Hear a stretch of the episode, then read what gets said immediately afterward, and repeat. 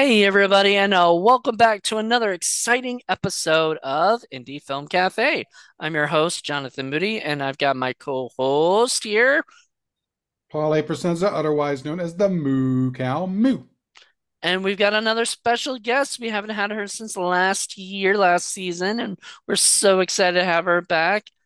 Please introduce yourself.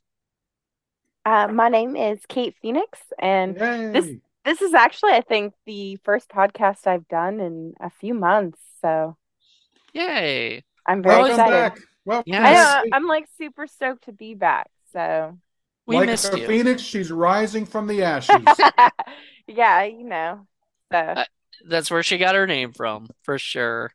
Um, so Cayt has been on the show a few times. Uh, first time was for Killer Biker Chicks. I'm sorry. Um, The next time that we've had her on Indie Film Cafe was um uh what was that? Uh I think the the one we I mean the, one of the recent ones that we did with the uh last year um damn it um I can't remember Savage Beach I think Oh, yeah, uh, Savage okay, Beach. yeah, yeah. yeah and uh but we've also had her on other shows we've had her on um We did Samurai Cop.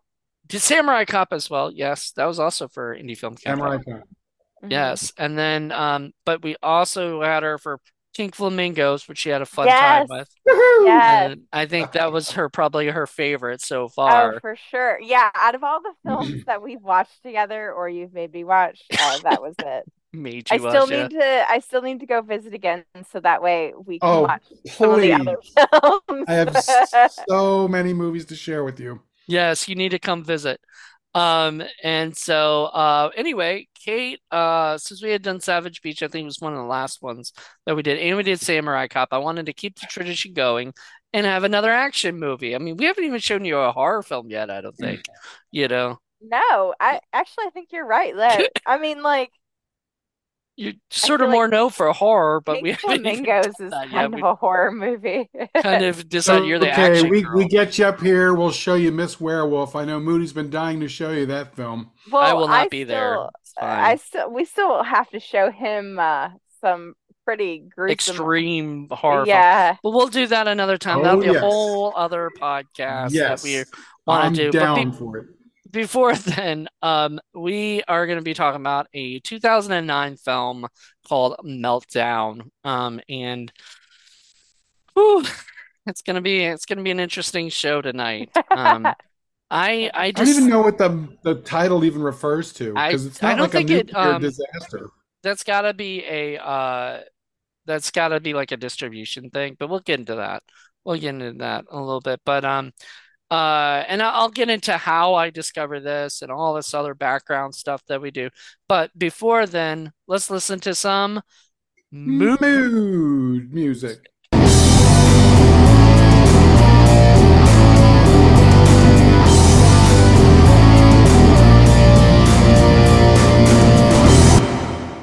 All right, and we are back. Um, and yeah, so I okay, so I was gonna describe it earlier, but I was like, I'll just wait until we're we're doing this part. Uh, I had found this movie because I was looking up movies to uh on eBay, um, that were uh well, I want to find a lot of Joe Estevez stuff. You know, that's what I was Yay. mainly looking up. Um, so I wanted to just go into like a a spending spree of Joe Estevez DVDs. Yes. Uh, Paul's got a picture of Joe in in the back. And um and we love Joe. Like we've interviewed Tis the Joe. season. Yeah. And uh and and we probably will have way more Joe Estevez movies, period, you know, through our through our shows. Um, because he's done so much. But I found this movie and I was like, what the hell is this? Um, and if you look at the cover of it, it is the one on my background. It's like it's got like explosions, and it, it looks like it does look like a nuclear, like you know, kind of explosion kind of movie.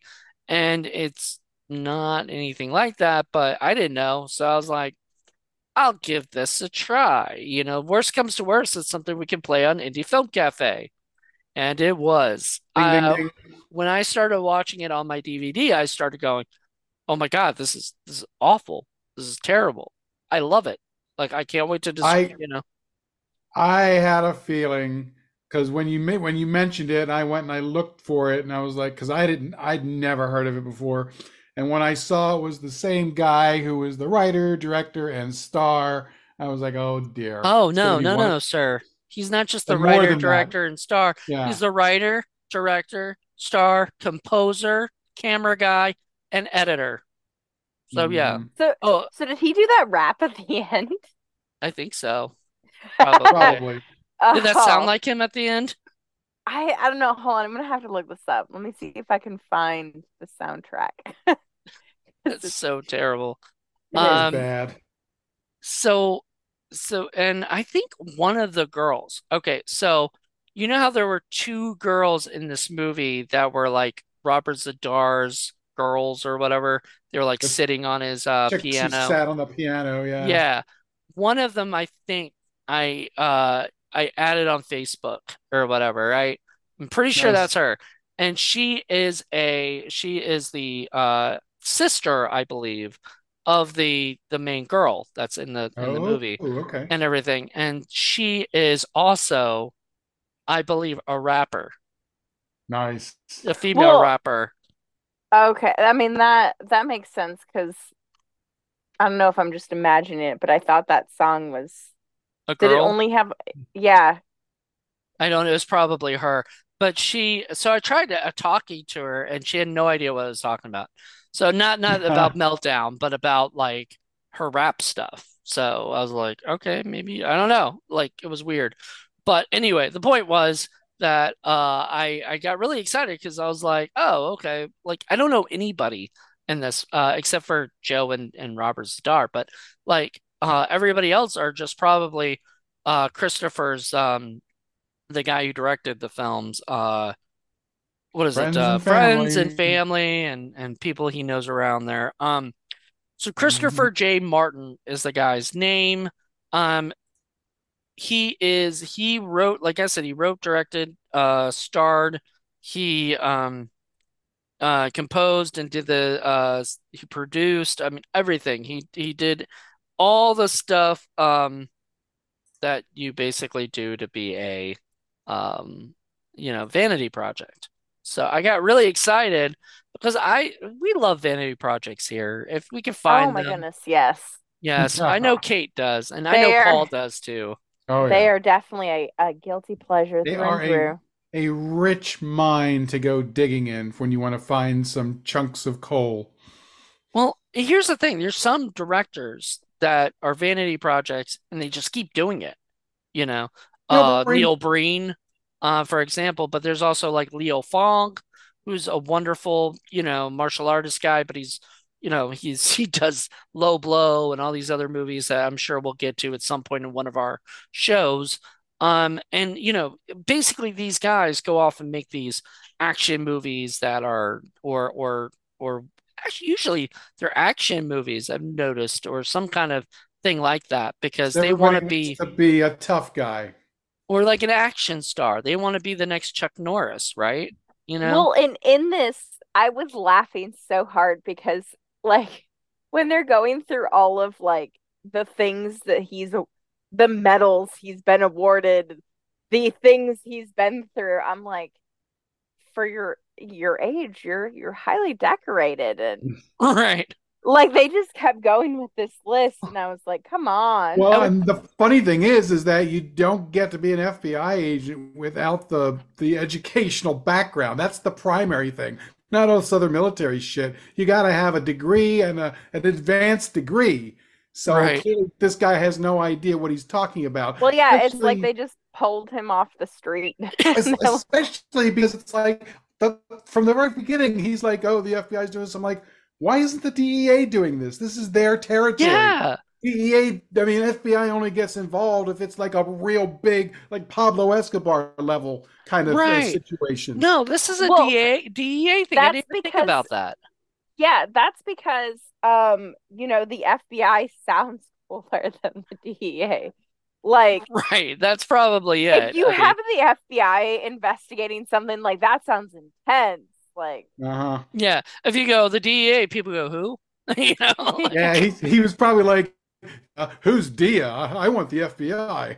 Yeah, I want the FBI. Exactly. Exactly. Um, what is it? Uh, but no, but there was one great scene in the movie where the guy is talking to the um, uh, what is it? He's talking to you know the Joe Estevez and the the boss guy. I don't even know what he was, commissioner or chief. Chief, I think he was. Oh, was, the chief whatever. And he's talking to the chief. The chief's like, uh, you did this, you did that, you know, like Cayt was saying, but there's like, and you did this one thing, and uh, usually you have to be dead to get that. Oh, well, you must be very special. Yeah. Like, uh, dude, I was telling I was telling Paul before we started when he first came on, I was like, uh, you know, that uh, you know, Agent John Thomas is the best of the mm. best of the best, and you know, he's the best of everything, and blah blah blah. And, and Joe, Paul was like, yeah, whatever. Like, It's it's it's the Superman syndrome is is what it is. That's what I'm gonna I call it. It's the Superman syndrome where every where the filmmaker feels like the main character has to be equivalent to Superman. Like right. this guy literally had no weaknesses except for this awkward woman who can I just point out is the worst in this whole movie. Every Oh, I liked her though. I everything kind of liked her her. fault. Oh, well, that's true. But that that wasn't her fault as an actress. But yeah, you're right. Yeah, the Oh no, no. I mean the character. Like and the things that she was she was like, "No, I'm just going to keep doing this." Okay, so you're just going to keep endangering everybody in this scenario? That's true.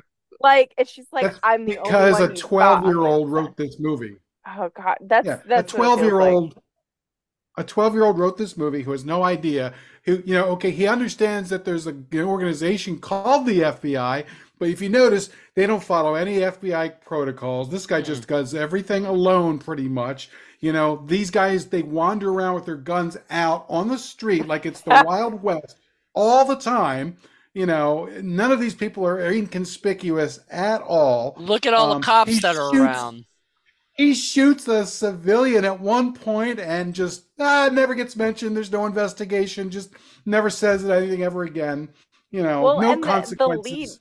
yeah, the lead guy or the the head guy for the FBI, like he wouldn't even be the one overseeing the and he's ah okay, spoiler real fast. Well, gonna quickly. there's gonna be spoilers. Go. Yes. Um when he's like, I want you to go kill him. What? Yeah, Yeah. yeah. What? Well, I mean, why even? Like, why? Why do they have to kill him? What was the? It like- it made no eh, No. that whole portion of it, like I'm like, are you just trying to like make it seem interesting? Well, Um no, because and then the literally, girl. Like those two things, I was just like, oh, this is awful. Be- because again, this is written by a 12 year old. No, this is what happened. This, This is how my it's theory. done. Because this started happening at about an hour and seven minutes in, right? You know, uh, the writer Christopher uh, J. Martin starts writing it, gets to about you know page sixty-seven, says, "Oh shit, I need more stuff to happen."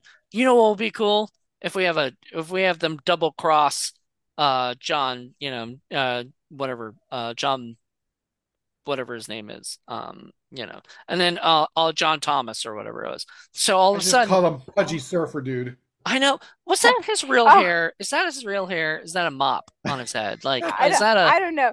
But can we just talk about his affliction shirts that he wears?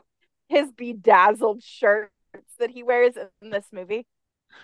uh yeah, they're ridiculous. It's probably his own wardrobe from his own house. Like he's trying to look cool, but here he walks in with like this this goofy bedazzled affliction shirt. I'm like, dude, mm. like wh- what? Why? With the hair and then the bedazzled shirt and just is he trying to be like the next Patrick Swayze? Is that it? yes, yes. That's that's what he wants to he wanted to be. Oh my the God, whole that's thing though with the double crossing FBI chief who's going to all of a sudden murder people. I mean that's yeah, that's just part of a 12 year old who doesn't know you know concept of how reality works at all. It's just like the drug dealers. You know, real drug dealers don't spend their time killing off their distributors just because. You know, these this the dragon, that's all he does, walking around with his stupid cane, and you see him just killing off the people who actually distribute his drugs. It's like, Yeah. dude, nobody's going to buy your drugs now because you're killing your own people. No one's going to want to work for you. People are going to rat you out to get rid of you. This is not how it works in the real world. Yeah, but he said that they were all FBI agents. oh, of course they are. That's what that's what he said. That, that that's why he killed them is because they're all FBI agents and Yeah, that's that's what they why he kills everybody in this movie, and I'm like, yeah, I wait, mean so everybody in this movie is a fucking FBI agent? Like, his character well and like uh, well I mean even the fact that that the FBI allowed him to meet up with this girl or that she she went along with it. I'm like you know she I I get that she was afraid, you know, but like call a burner phone. right? Yeah, right. What? He's he's supposed to be deep undercover, and she's calling him up. Hey, you want to go have dinner? Yeah. You want to go have a snack? And then Let's go do this. and do then stuff. they tell her, "Hey, you need to stay away from him because you know his cover's gonna get blown." And she's like, "No, I won't." You can't tell come me what to do. You can't tell me what to do. Like Jesus I- Christ, well, lady. yes, Oh. we can. You work for us, you dump. Anyway, okay, so I'm I'm looking at it right now. The the show the the movie's on in my TV right now. And Mm-hmm. can we can if we were discussing his clothes, you know, can we talk about the Chiefs like red suit thing? Like Oh my God, he was a Everything- pimp. He was a total pimp. No FBI person who worked for the government dresses like that. I, you know, and he looks so young, you know, there's no way this dude was a chief. Now, that's what really pissed me off is like, you know who would have been a great chief? Fucking Joe Estevez would have been Joe awesome have as been the the chief. Yeah. boss. He Like, should have why been. did they give it to this guy and not like Because that guy probably Filming. coughed up some money. that's probably Yeah, true. well, and it's probably a filming and financial schedule because they probably only had Joe for so many days. And so it was probably like, hey, so we can't have him for this because, you know, Well, I, I I'm- think also it's the other part has actually- more stuff to it. So there were more Oh, scenes, yeah. You know. well, yeah, because when Joe was running up in the beginning on the boat, he got up there and he was winded. Yeah. He was I he was know. struggling. And I was like, guys, like you I was like, cut don't make Joe Estevez time. run. I Like, um I don't understand why they made him talk immediately. Like they could have cut easily and given him time to catch his breath so he didn't seem so out of breath and weak. It was pretty You know, pretty it would have been just like that in real life. You know, Yeah. it I mean, but then I can't I can't judge because I would run and immediately be out of breath as well. So Yeah, I, I, I would, I would probably too. So I can't, I can't say anything either. maybe that's the most a little out of realistic part of this movie. it's the realest part. It's only real part. Poor Joe Estevez. He, he Oh, really man. tried in this film. Well, as you were saying uh, before, I don't know if it was on this podcast or before we started, uh, Paul, but you, you, like you said, I don't know, it was before we started. I asked you why you have a picture of Joe Estevez. That's it on your thing, and you said he was the best, best part of the movie. Oh, you know, he was. He was. He was uh, clearly hands down. Um, He's he's he's the guy that you call when you want to have a legitimate presence in your film, but you just don't have a whole lot of money. But you know, Joe Estevez is a lunch pail kind of blue collar work a day actor who's going to come, going to give you everything he you know you could possibly want, and at a price that you can actually afford. He's like uh, you know uh, an Eric Roberts, Yeah, you know, yeah. if you will, or. Uh, you know, uh, C. Thomas Howell, except he's, you know, he's older than those guys. Yeah. So, you know, he, you bring him in and it's just, I wish that they, you're right. He should have been the chief. That's the, that's the role he would have excelled at and probably would have made this an even better film. right. Yeah, Um, I, I feel like they didn't use utilize him correctly. well, they didn't utilize anything No. correctly. Um, so I mean, No, they really did not. and and uh, it just goes to show this is a person's first time film and i can't dog on somebody's first time film you know?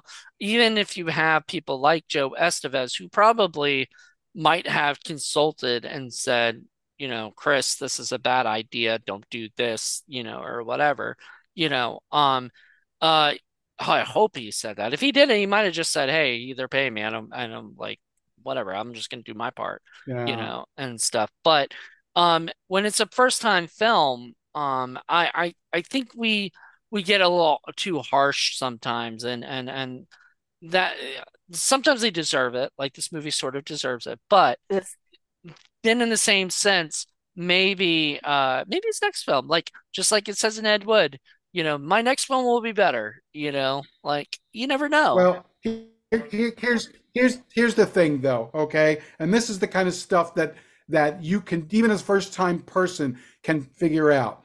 It took me all of three seconds on the internet to find out that a special agent in the FBI, because that's what both him and Chicky Poo were, you need to be a minimum of 26 years old, but you're most likely going to be older than that. You need to have a master's degree, preferably a doctorate degree. And you're telling me that these those two idiots are, are that educated? No, I didn't I buy mean, that come for on, one but second. but the director's not that educated, you know, I I'm can. sure. Three Oh, oh, seconds. I've been careful on your words there, Jonathan. I mean, who Um, knows? I mean, I don't think so, um, but like, if well, okay, made a so movie like here's this, here's why I will always say that I can judge the first film, and I will judge and laugh. I will support, but I will judge and laugh because I'll look at my first beginning roles and also I look at all of my roles and I judge myself and laugh because I know that a lot of times we're making these for fun. They're not my issue is is when you make it a vanity project is when you you, you do something like if you want to put yourself in Ding your ding movie ding. like that's cool that's fine if you want to be an extra or somewhere you know um but i just feel like i'm like come on like for your first film you're just to cast yourself as the lead and make you seem like this really just badass person like i mean i get it it's a dream of yours and if it's a dream go for it go for it but don't be upset if people make fun of you people like me um, but I, I would never. I make fun of the movie because in in a fun way, hmm not in a like I'm just gonna trash this. I'm just gonna tear it apart. No, I tease it. I make fun of it, but I still appreciate the fact that someone put their heart and soul into this movie. I will I will take back my comment before about uh because I don't know I don't know if the dude's got a uh, a, a master's degree in anything else. Uh, he just he doesn't seem like he has one in, in screenwriting, you know, because it's just definitely not. And yeah, and usually, like you said, Paul, you can you can do research. Like this isn't hard stuff. Like 2009, you could Google that stuff. That was not that was Googleable, Googleable, you know, back then. You know, like it, Right, it's right. understandable. What were you gonna say, Paul? Yeah, so and that's just it. It just seems very, very careless. And that's where most of the problems of this movie and most of these type movies come from is the very, very poor, careless, shoddy writing.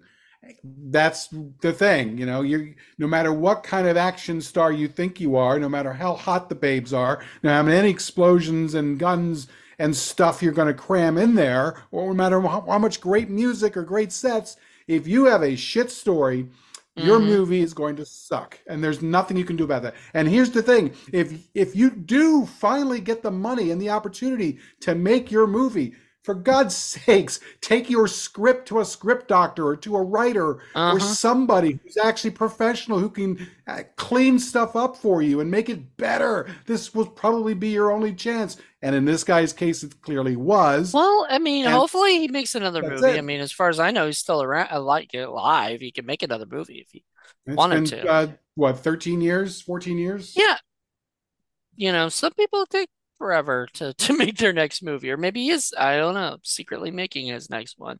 We don't know, but I doubt it. I think it was uh like it, you know, it was one of those projects, kind of like how Kevin Smith talks about Clerks. You know, originally Clerks was just something he put together. He was hoping it would do well, but if it didn't, he could just put it back on and laugh, and that's why he wanted himself in the movie, so that he could just laugh at the movie and say, "Hey, you know." I went out, I made this, you know, I put myself in it, I did it. Sure, sure, sure, sure. But this this But movie has wasn't the a main feel, character. yeah, and this movie has the feeling of like, here's my chance to establish myself as an action star, and maybe someone will get me onto other movies, and I can have a movie career. That's what this feels like. It does feel like that, but uh I, I don't know. Maybe I don't know how the guy felt after he made this movie. You know, like did he feel like Probably thought it was great. maybe, or maybe he was smart. You know, maybe he hasn't done another movie because he didn't think it was great and he was kind of sad about it. Either that or the people that bankrolled him looked at the final product and said, "Yeah, we're not doing this ever again." Yeah, so he wasn't able to get the money. Now, I was talking talking to you before, and I think before Cayt even came up, but the uh the lead girl, the um uh the uh, FBI Andrea agent, Tice. Uh yeah, she was um uh the producer on it as well. And my theory is that they were boyfriend and girlfriend in real life. They decided to go into this venture, decided to make this movie. That's why they get sort of the leads, you know, parts, and they end up. But beautiful thing about the distribution is if you notice, it says like Joe Estevez and Robert Z'Dar, and then maybe Christopher's name down there, but he is not. It doesn't say Christopher, you know, like Neil Breen, it's Neil Breen everywhere, you know. At Right. least That's they were smart enough, self-distributes. you know. But yeah, he self-distributed. So maybe the distributor was smart enough to go, nobody knows who this guy is, but everybody knows who Joe Estevez and and Robert Z'Dar are in the B movie world, you No, know. especially when you're making what is essentially an 80s B movie type film 20 years or 25 years after that crazy Yeah, is sort of 25 years too late. definitely But I. I like he those probably grew up loving those movies. I love those movies. I would love to make something like that one day. I would not cast myself as the the as the star of it because I am not an action star and I know that, you know. But I would love to put myself as like I would do the Joe Estevez part, you know, or something, you know. That would be fun, you know. Mhm. Um, but even then, even then I might even say no. I put myself as a drug dealer. I don't know. Be But I mean, Yeah, I mean, you mean, like know, just put a yourself put yourself in the background. And I'm sorry, I was slightly distracted. I so periodically I go down the, you know, the IMDb rabbit hole. So I decided to look him up and I, can't fully tell if it's him, but this was filmed in in Bay City, Michigan, and there is a Christopher J. Martin in Bay City, Michigan that ooh, owned an 11th hour funding company and there was a uh, that company is no longer in business due to legal issues so it was a cease and desist In um Michigan? yeah i'm based in michigan for this i don't know if it's the same guy i kind of want to do some more digging um but yeah so it would make Hmm. sense because it looks like an investment firm or something or a lending company if if that is it that might be where he got his funding some kind of shell company and involved with somebody else. And uh, yeah i'm trying to see i don't know if it's him because It would be. like Oh my God. It, it's okay. um uh, but i feel like it would be the girl that I added, um, her, she went by uh Tice Ice Tea. That was her, you know, name on uh rapper name, which I hmm don't know if she's allowed to do that because she actually does iced tea, like Ice Tea does iced tea. So I don't know. But anyway, that's not my problem. Anyway, she um uh she is from Michigan. yeah this was the movie was filmed in in bay yep, city michigan yep. Yeah. So so that might where was she was in Rochester Hills, Michigan is where she did her I, I kind of So wish we had Jolene on this movie too, because of course she's from Michigan, so she would probably be all over this and say, "Oh, I know that area."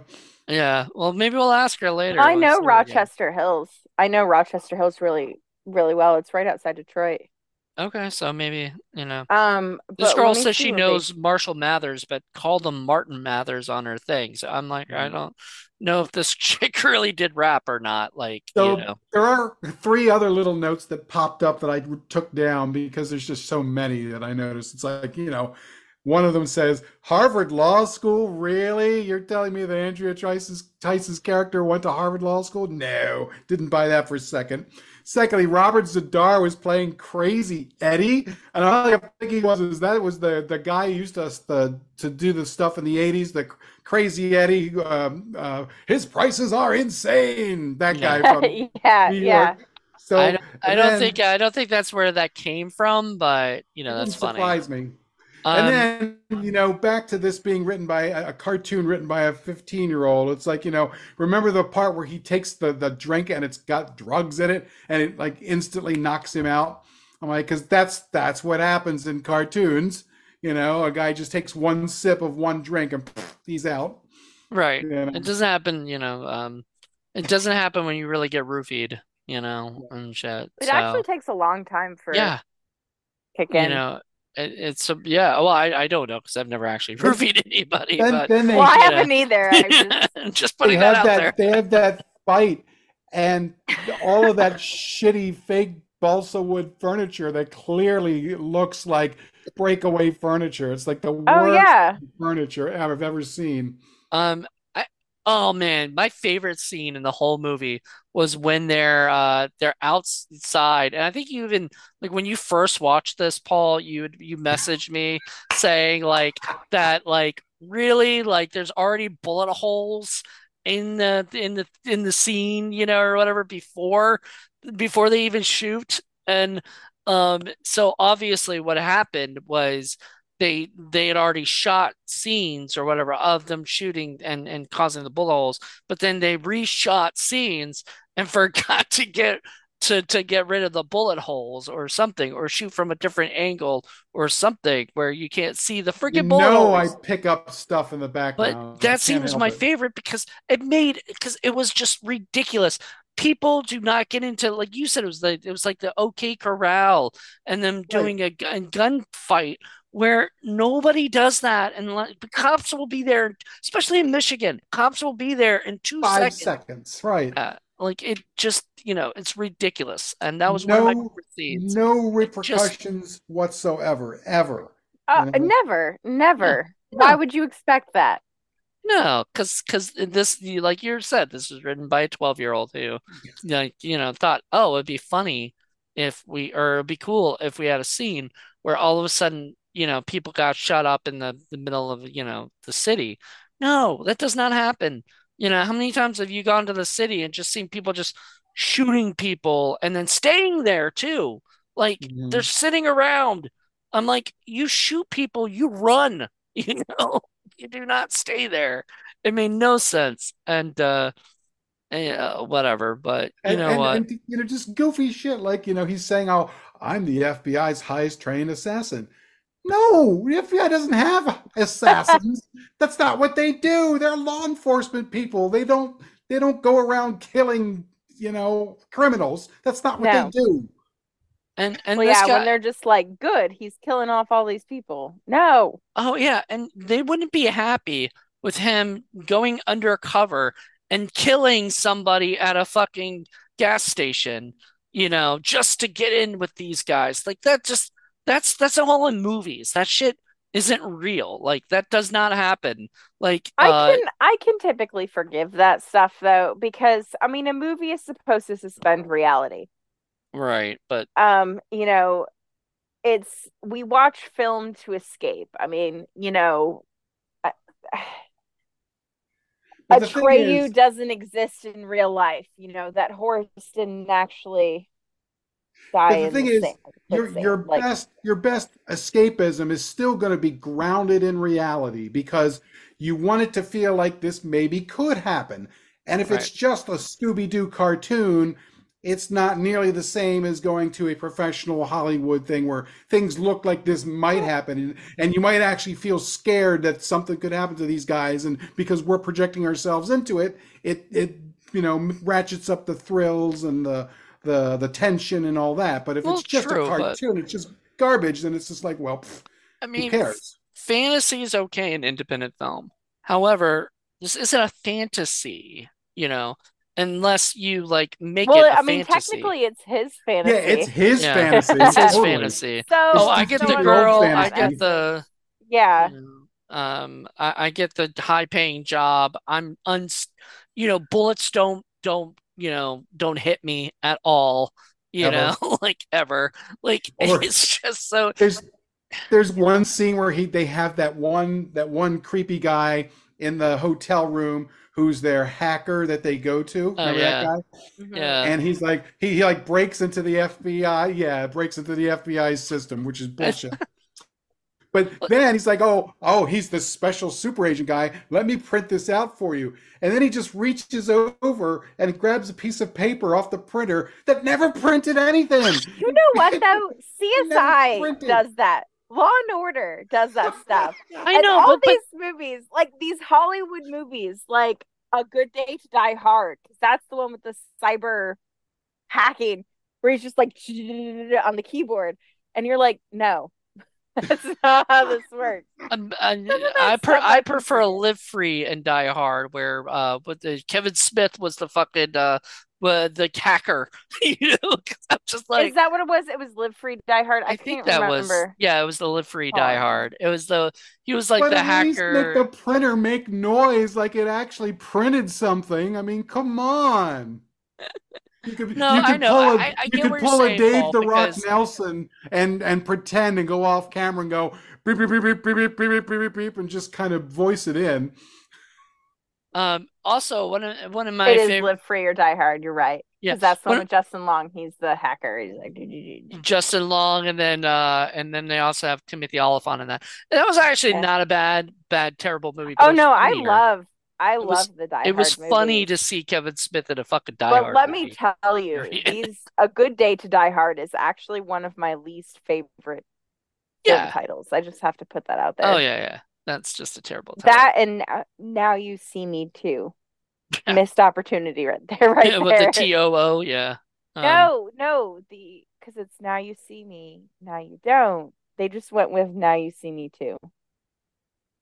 But anyway, that's a side Oh. story. Yeah. Okay, it's yeah, yeah, yeah. stupid No, I, titles. I get what you're saying. But saying. no, I mean, like, I mean, Hollywood films do the the stupid super hack, um, and and that stuff is okay. And I will say, I think that this film was actually shot pretty well, especially the long shots. You know, the filler sequences in between. He did a really good job. You know, the ducks on the pond, that type of stuff.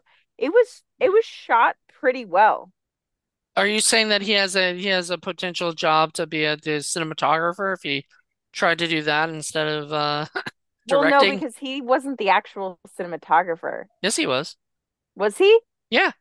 How the hell was he cinematographer Well, as well? he held the camera. That's about it. It's not like But he he's in the stuff scene, up so how Yeah, did he? so he put it on a tripod whenever he's in his scenes, I guess. I don't know. Okay, but- well, yeah, so he has the potential, he has the eye for it. You know, if he just had some direction. But it's literally like this is this is a 16-year-old boy, really excited, wants to be a superhero, wants he- to be this action star, gets all the ladies. You know, that's that's he what it was. saw Robert Rodriguez do all the other stuff, be able to do all the other stuff, and then he was like, you know, I also want to be the actor too. You know, and that I was want to get my my action hero, uh, uh, he, you know, Action friend figure? Robert Z'Dar in there too, Yeah. as Crazy Eddie, because why not? I mean, you look at the '80s and Yeah, but Robert I Z'Dar. mean, let's be real here. If you had the opportunity to have both Joe Estevez and Robert Z'Dar in your movie, would you? in a heartbeat. Yeah, in a heartbeat. Exactly. Like, no, he but was I would smart have about them it. play, yeah, play slightly bigger roles if I could financially afford it. But yeah, Yeah. no. Well, I mean, no, Robert Z'Dar had a pretty good, I mean, I, I think he had a pretty good part. Like, you know, it was uh sadly Joe Estevez, I feel like, didn't have as big of a part as um, you know, as as Robert Z'Dar did. But Yeah, also Robert Z'Dar got to sing in this movie. What?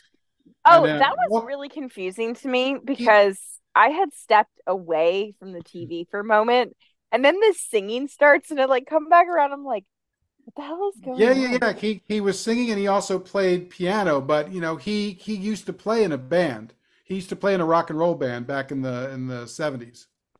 I, I wonder if that was just on the spot, that he was just maybe wanting to play and you know, Christopher Martin's like, sure, go ahead and and and, and play, and then you know that that he did, and that's a if so, like awesome because like uh go you know that that's one of one of the best best things to get is if you can get Robert Z'Dar singing. That's why I was like, what?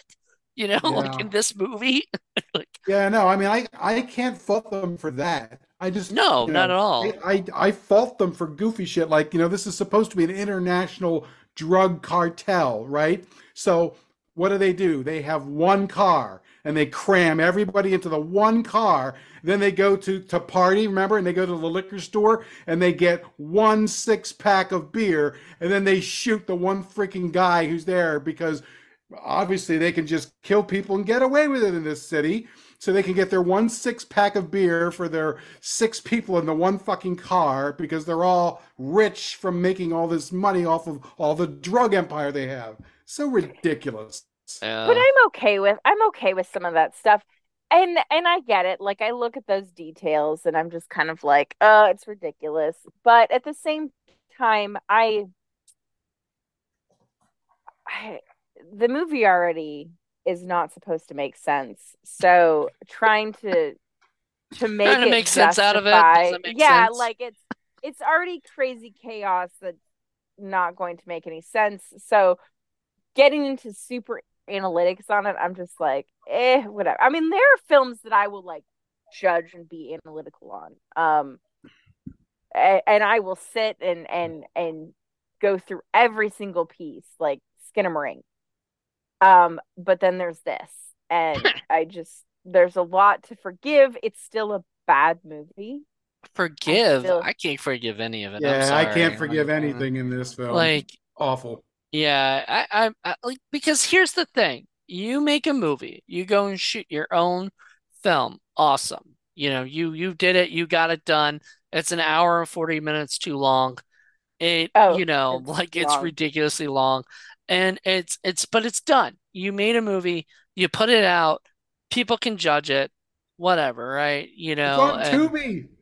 it's on Tubi. Originally wasn't. Originally for a long time it was not on any streaming stuff, but then somebody reviewed it on YouTube.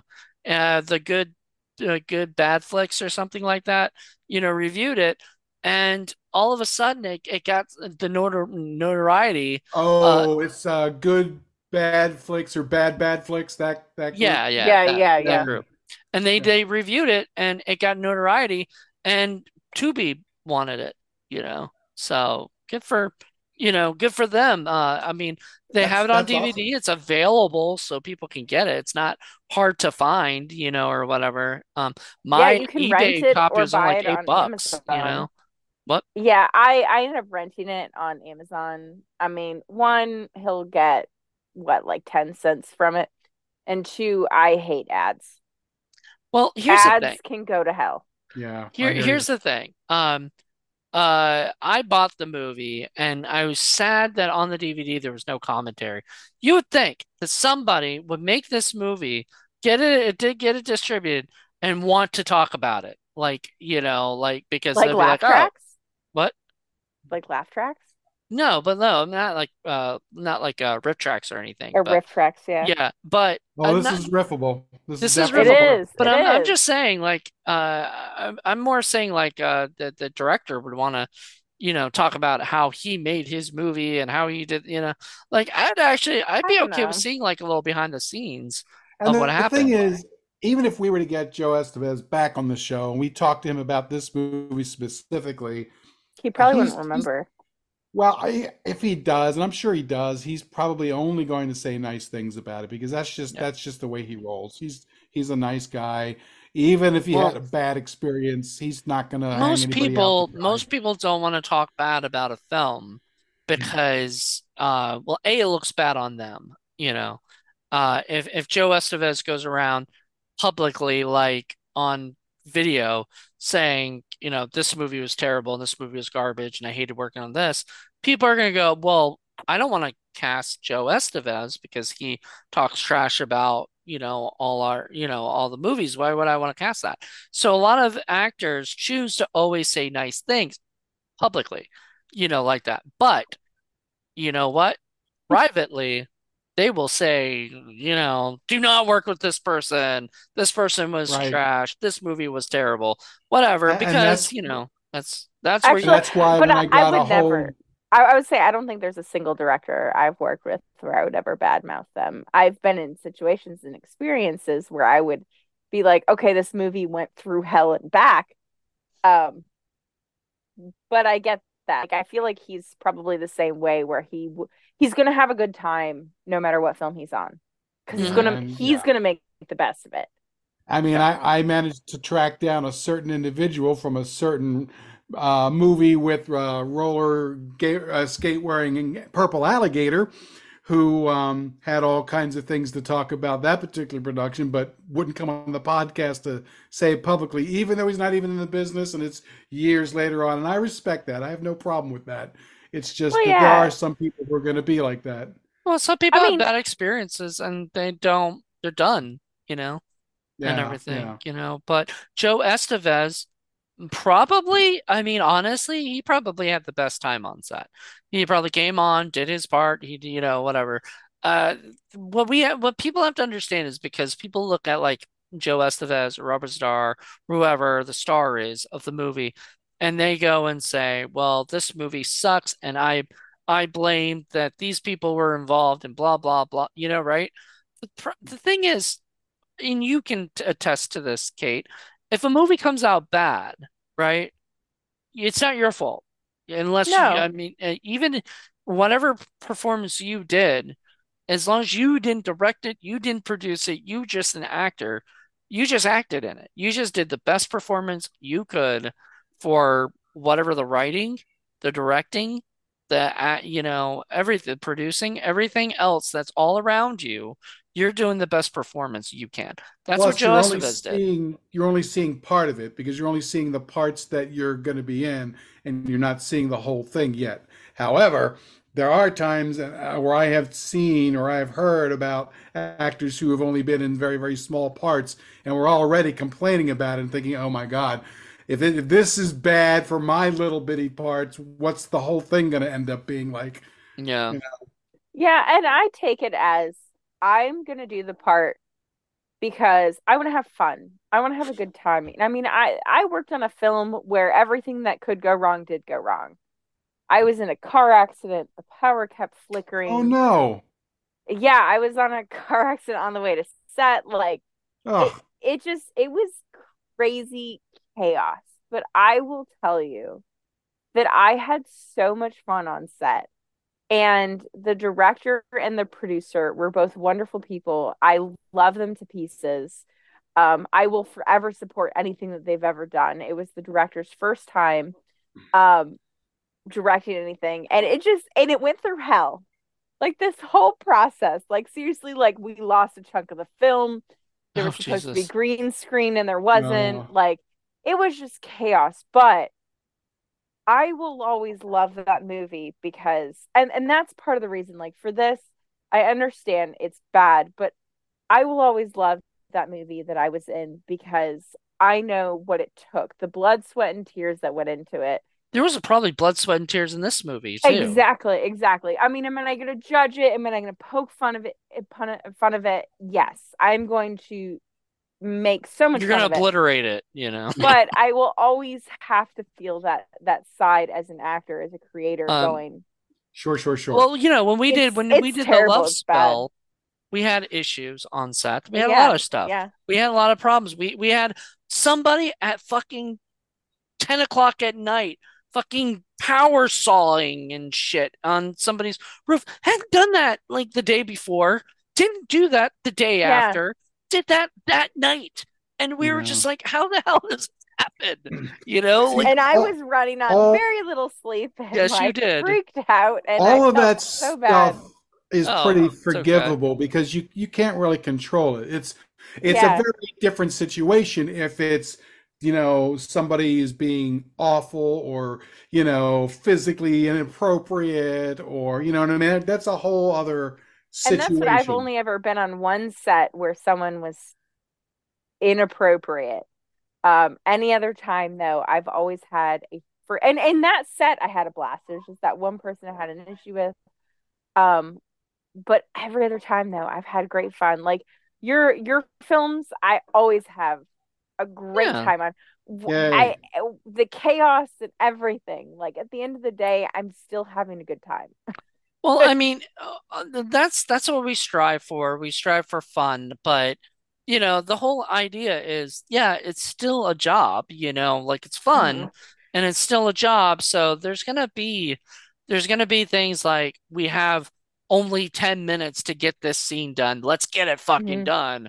and shit. Yeah. And I will say, Cayt, that you particularly were so much fun because when it came down to the end of the night where we you were like, I'm I'm exhausted, I need to go to sleep, but let's get this fucking done. You know, you did it. You uh mustered through it and uh you know I and everything. struggled, So but I made it. I it. know you struggled and it was tough. I Mhm. mean, but I saw like when we uh I saw well so far like uh a bit you know like I saw the the rough cut of it and um I'm very happy. Like I was you know there there's a couple things you need to change and fix before we start going to music and doing all that stuff, but still like I I'm happy, you know, because I I thought you did a great performance. Uh Angel did a you know everybody uh Oh, Bethany everybody all of them Yeah, did and uh, and I you got know to meet Angel, and she's a freaking sweetheart. I love her uh, so much. Of course, yeah. I like to take credit for the fact that there were so many stuffed cows and cow things all over the house. That that's why it was so much fun and such great juju uh, for that production. Um, so let's let's finish talking about this movie before we go into the uh the rating system. But um, I I mean, just honestly, um, I I'm like I don't know, like I I I feel like this movie is one of those things where I'm just like I I'm sort of you know, like I, I picked it A because it was a vanity project. You know, that was hmm my main thing. And B because nobody's talking about this movie. This is and you other than that Good Bad Flicks, you know, uh YouTube channel, nobody really talks about it because it's Yeah, just we like to get movies that not a lot of people talk about. yeah, I mean somebody Yeah. might talk about it later after we do it.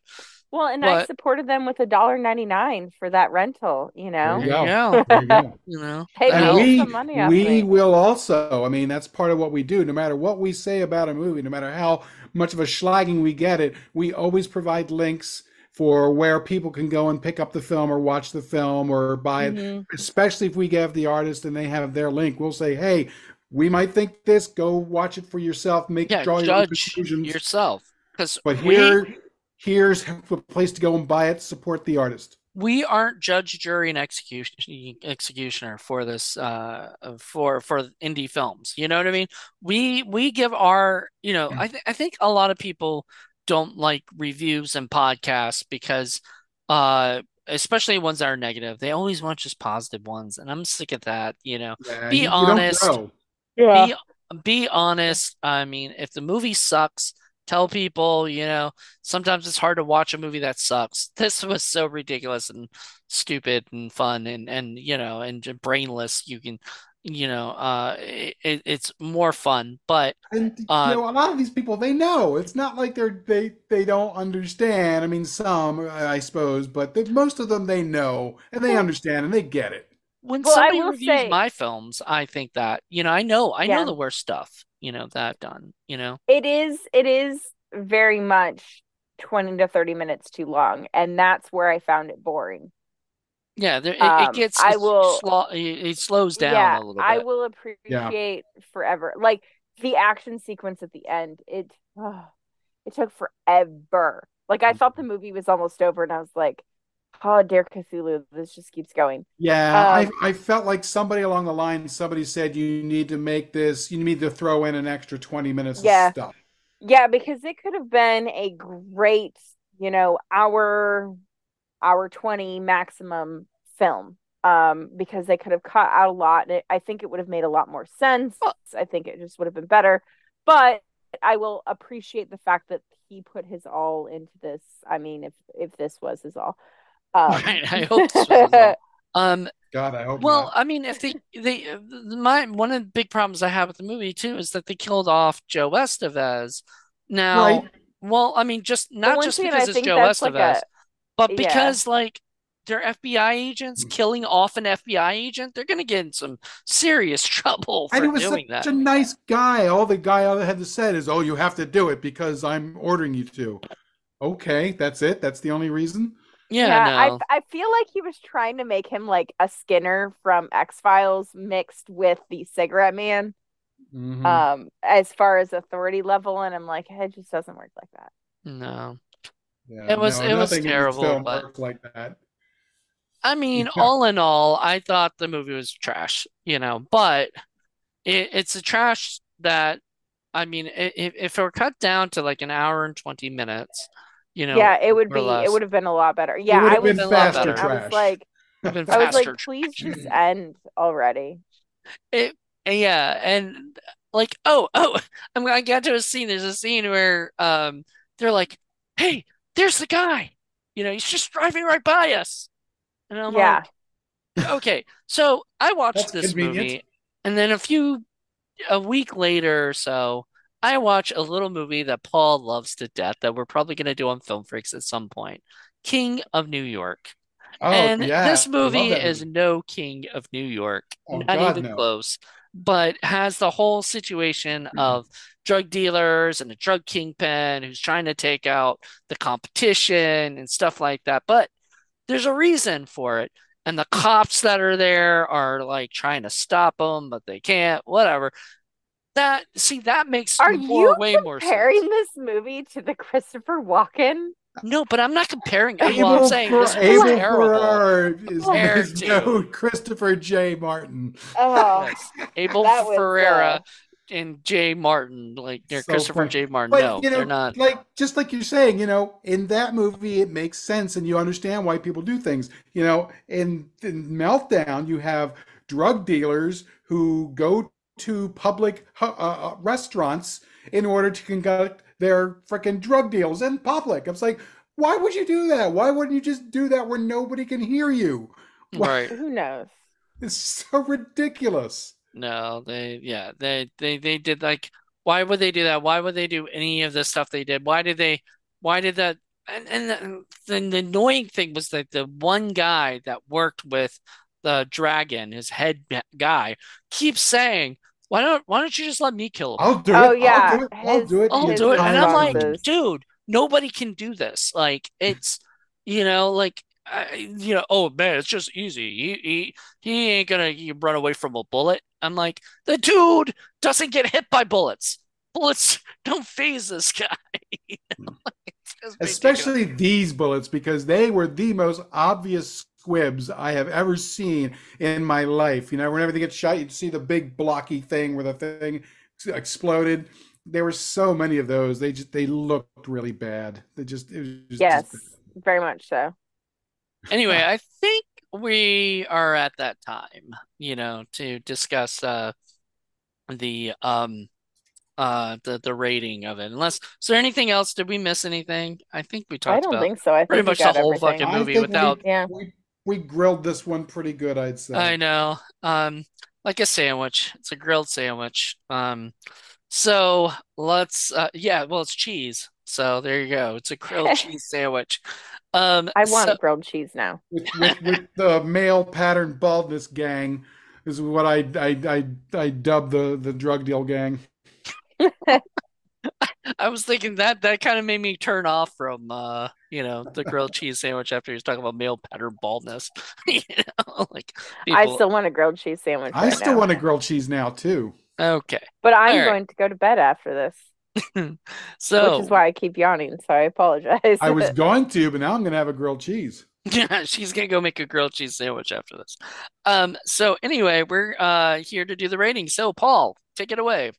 All right. So uh, before I have my meltdown grilled cheese, I'm going to tell you that uh, we rate our movies on a scale of one to ten, by which the lower the number is, the better the film is. And the higher the number, the stinkier the score is. Now, we love our stinky movies here at Indie Film Cafe, but the higher number also reflects the fact that there were a lot of problems with the film. So we might like a bad film, but if it's got a lot of problems, we may not like it particularly that much. So we take our three scores, we add them up, and then we see where on the ladder of stink that particular movie falls, and if it manages to ascend to the stinky heavens up there with the likes of Neil Breen and and uh, gosh, so many others of our of our Samurai Cop, I think friends. he's up there. Yeah, yeah. So we shall see. glorious. So who would like to score this film first? Uh, well, Crickets, Cayt, would you like to? Sure. So after all I said, you know, all the good things about, you know, respecting an artist and blah blah blah blah, I'm gonna give it an 8.75. Uh, It was- 8.5. Uh, okay, 8.5. Yeah, it was so boring. It was Okay. too long.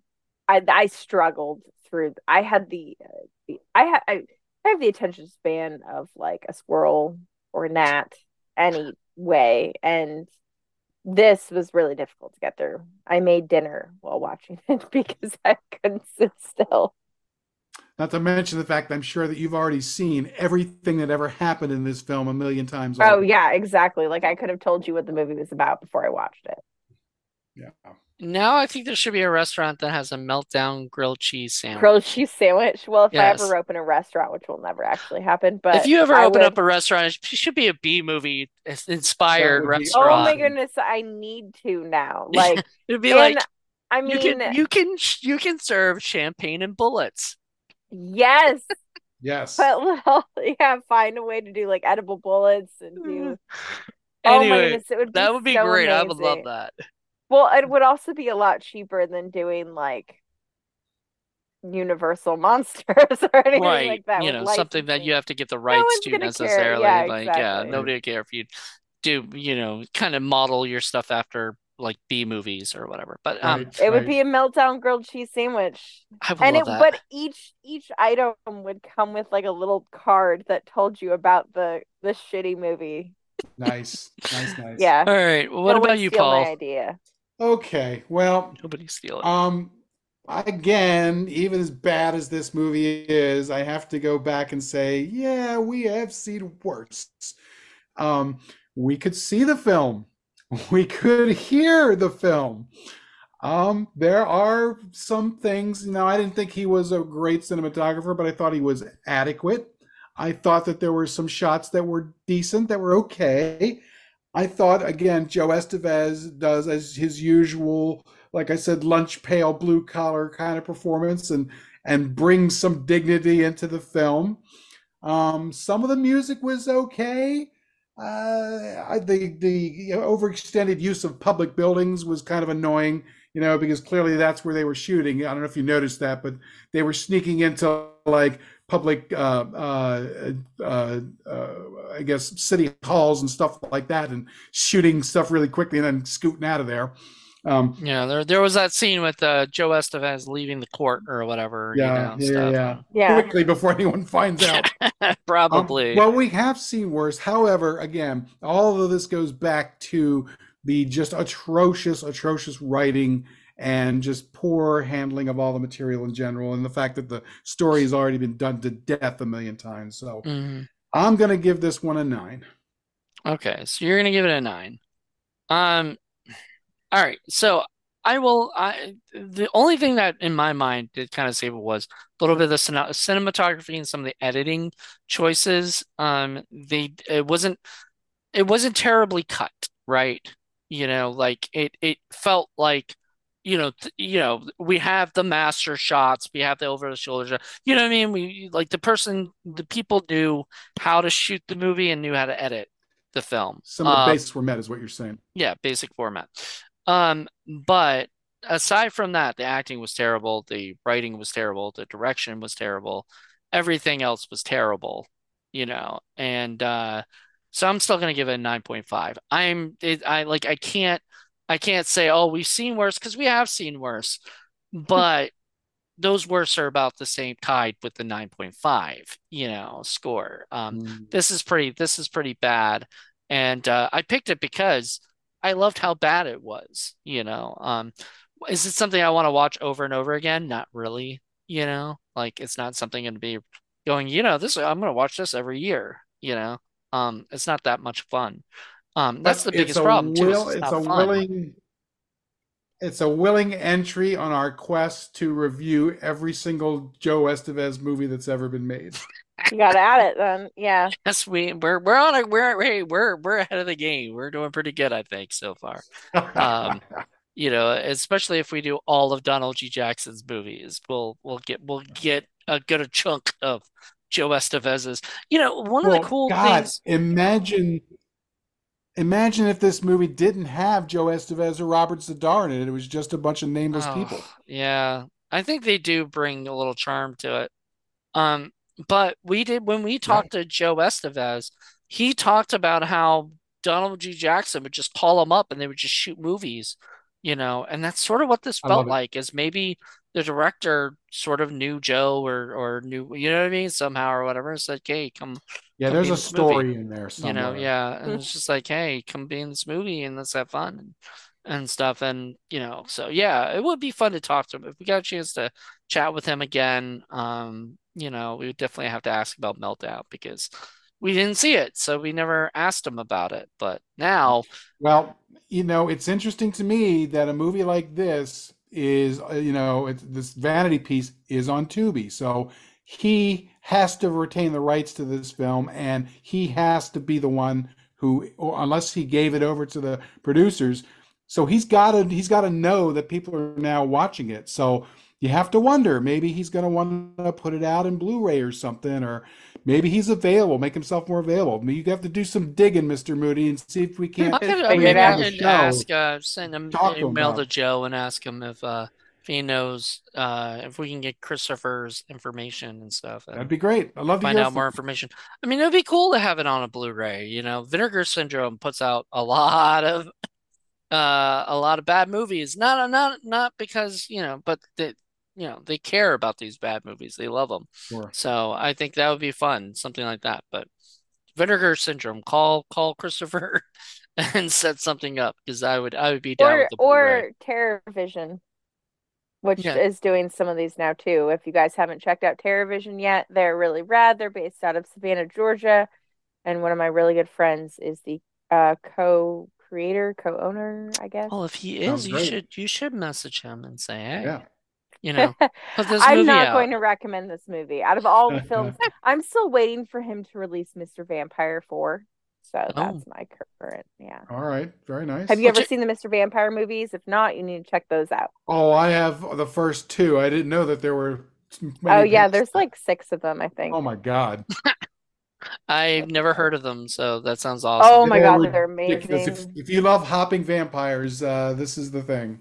Oh, no, it like looks the like one there we are- saw in the um in the Oh. other one we reviewed with uh Jolene. Okay. That's funny. I, I I like hopping vampires, you know. We were laughing our ass off at that. And these are these are highly comedic. So Great. Well, well, thank you once again, Cayt, for coming on our show because we absolutely adore you. And Soldiering through yet another stinker. thank you. Yeah, thank you for inviting me. I appreciate it of very, very much. we we always love having you on, and uh, whether it's in person, where we would prefer to have you, you know, if we I can, know. Uh, or if it's uh through Zoom, we don't care. Um, we were happy just to have you on here, and uh, we were. I was gonna mention it like before we are supposed to do it on my birthday, and it unfortunately know. I happen. No, wasn't It was anybody's all my fault. fault. It just It was my fault. It Well, actually. I blame my phone for not sending me the messages that you are showing me the messages that you were sending. Uh, It's, it's fine. And you know what? You're not the only one. Apparently, I've sent messages to John Ward a bunch of times, and he will get them like way later or something. He has to like, Yeah, I had to restart my phone. that's what he had to do in order to Yeah, get and them. then So, and then it popped up that you had messaged, and I so it's not you had your fault. It's uh Facebook's fault. So yes, you're not to blame. I was never. I wasn't mad. I was just like, I know I okay, we felt just gotta figure but out a day to but do we it. got it done. We got it done. We knew We we would. done. And uh, Yeah. and Paul's just like, I watched that crappy movie. We better fucking review it. We we made it. We did it. I We watched it today though, because And as uh, I did not wait till rewatch it, by the way. I like watched a little bit of it, but I like I remembered every crappy part, and then I had it on uh on I got here just in notes on two sides of this. I don't know if you can see it, but I got all kinds of notes. Did you get all your notes? I all the- did. This is Okay. this is the first film I've done a podcast for where I didn't take any notes because the plot is so simplistic. There wasn't anything I needed to take notes on. Exactly. I Exactly. generally don't, but there were so many things that ticked me off as I was watching. I'm like, all right, I'm just gonna write this shit down. Oh yeah, Um, no, normally I do. Yeah, well, normally you did you did uh I think I think if I'm correct, you were doing that for one of our projects for like Pink Flamingos or or some or the Killer Biker Yeah. Chicks or something, you know, and Yeah. everything. Um, like Killer Biker Chicks was hard to watch, you know. Yeah, I was gonna this- say that one that was that worse was than this. worse than this, you know, for Yeah. sure. Oh, that that was I'm pretty sure I gave that a 10. No, we all did. We all we all did. gave it a 10. Yeah, that That was was bad. garbage. It was a, it was a 30. Um, but you, we still love Sarah French. It's not her fault. You know, you've done like three or four of Moody's movies, so you got to do a couple of mine now. Yeah, that's true. sure. That's true. We got to get get you back on with uh, Paul's. You know, Just stuff. let me know when. All right. Well, thank you. And I'm And glad remind you're me happy like to do it three or again. four times before it happens, so I remember. Yes, I know. I appreciate this time. And- you just continuously message me? And ADHD if you for sure if you haven't gotten it yet, don't forget there is Puppet Shark. Puppet Shark. Yes, I don't he's very that yet. excited about a movie called Puppet Shark. It's Brett Kelly's, and you know what? It's all puppets. I'm ex- I love puppets, so hmm, I It's, might have it's no, there's no humans in the movie whatsoever. It's all puppets. Puppets I- getting wait. that's expensive. Well, I don't think the way they did it is, is very expensive, but I don't know. I love how this the terror is felt. No, that's fine. Oh, it's gonna be so much fun. Alrighty. Well, thank you guys so much uh, for checking this out. Uh, join us on sickflickproductions.com. Also check us out on indiefilmcafe.reviews, indiefilmcafe.podbean.com. And uh, I think we're still doing the Patreon by now. I don't know. We'll see. If we're if, if there's a link to the Patreon, you know, um, help us out. But Throw us a buck. and, you We- know, we if need it. not, if not, throw us a buck anyways, and you know, message us, and we'll, you know, we'll we'll send you our PayPal. You know, you can help us out. Especially since you can tell Mr. Moody had a crush on Andrea Tice. He wants to be able to reach out to her and, you know, send her some flowers. I, I, I had a I had a crush more on the sister. You know, the, the one that was Oh, on I the see. on the on the uh on the was it um The piano girl on the piano girl. Like, yeah, the two piano girls were cute. I was like, damn, you know. Um, sadly, they didn't have any lines, I don't think, whatsoever. They just were eye candy, you know, in the movie. But, you know, I want to like, be professional eye candy. go go try and try it, you know, audition for professional eye candy. I think there's There probably a indeed.com, you know, thing. All right. Well, thank you guys so much for checking us out. Join us next week for a brand new episode. And uh I'm not sure I'm not sure if it'll be one of mine or one of Paul's. We'll find out. Until then, everybody, have a good one. Bye. Eye Bye.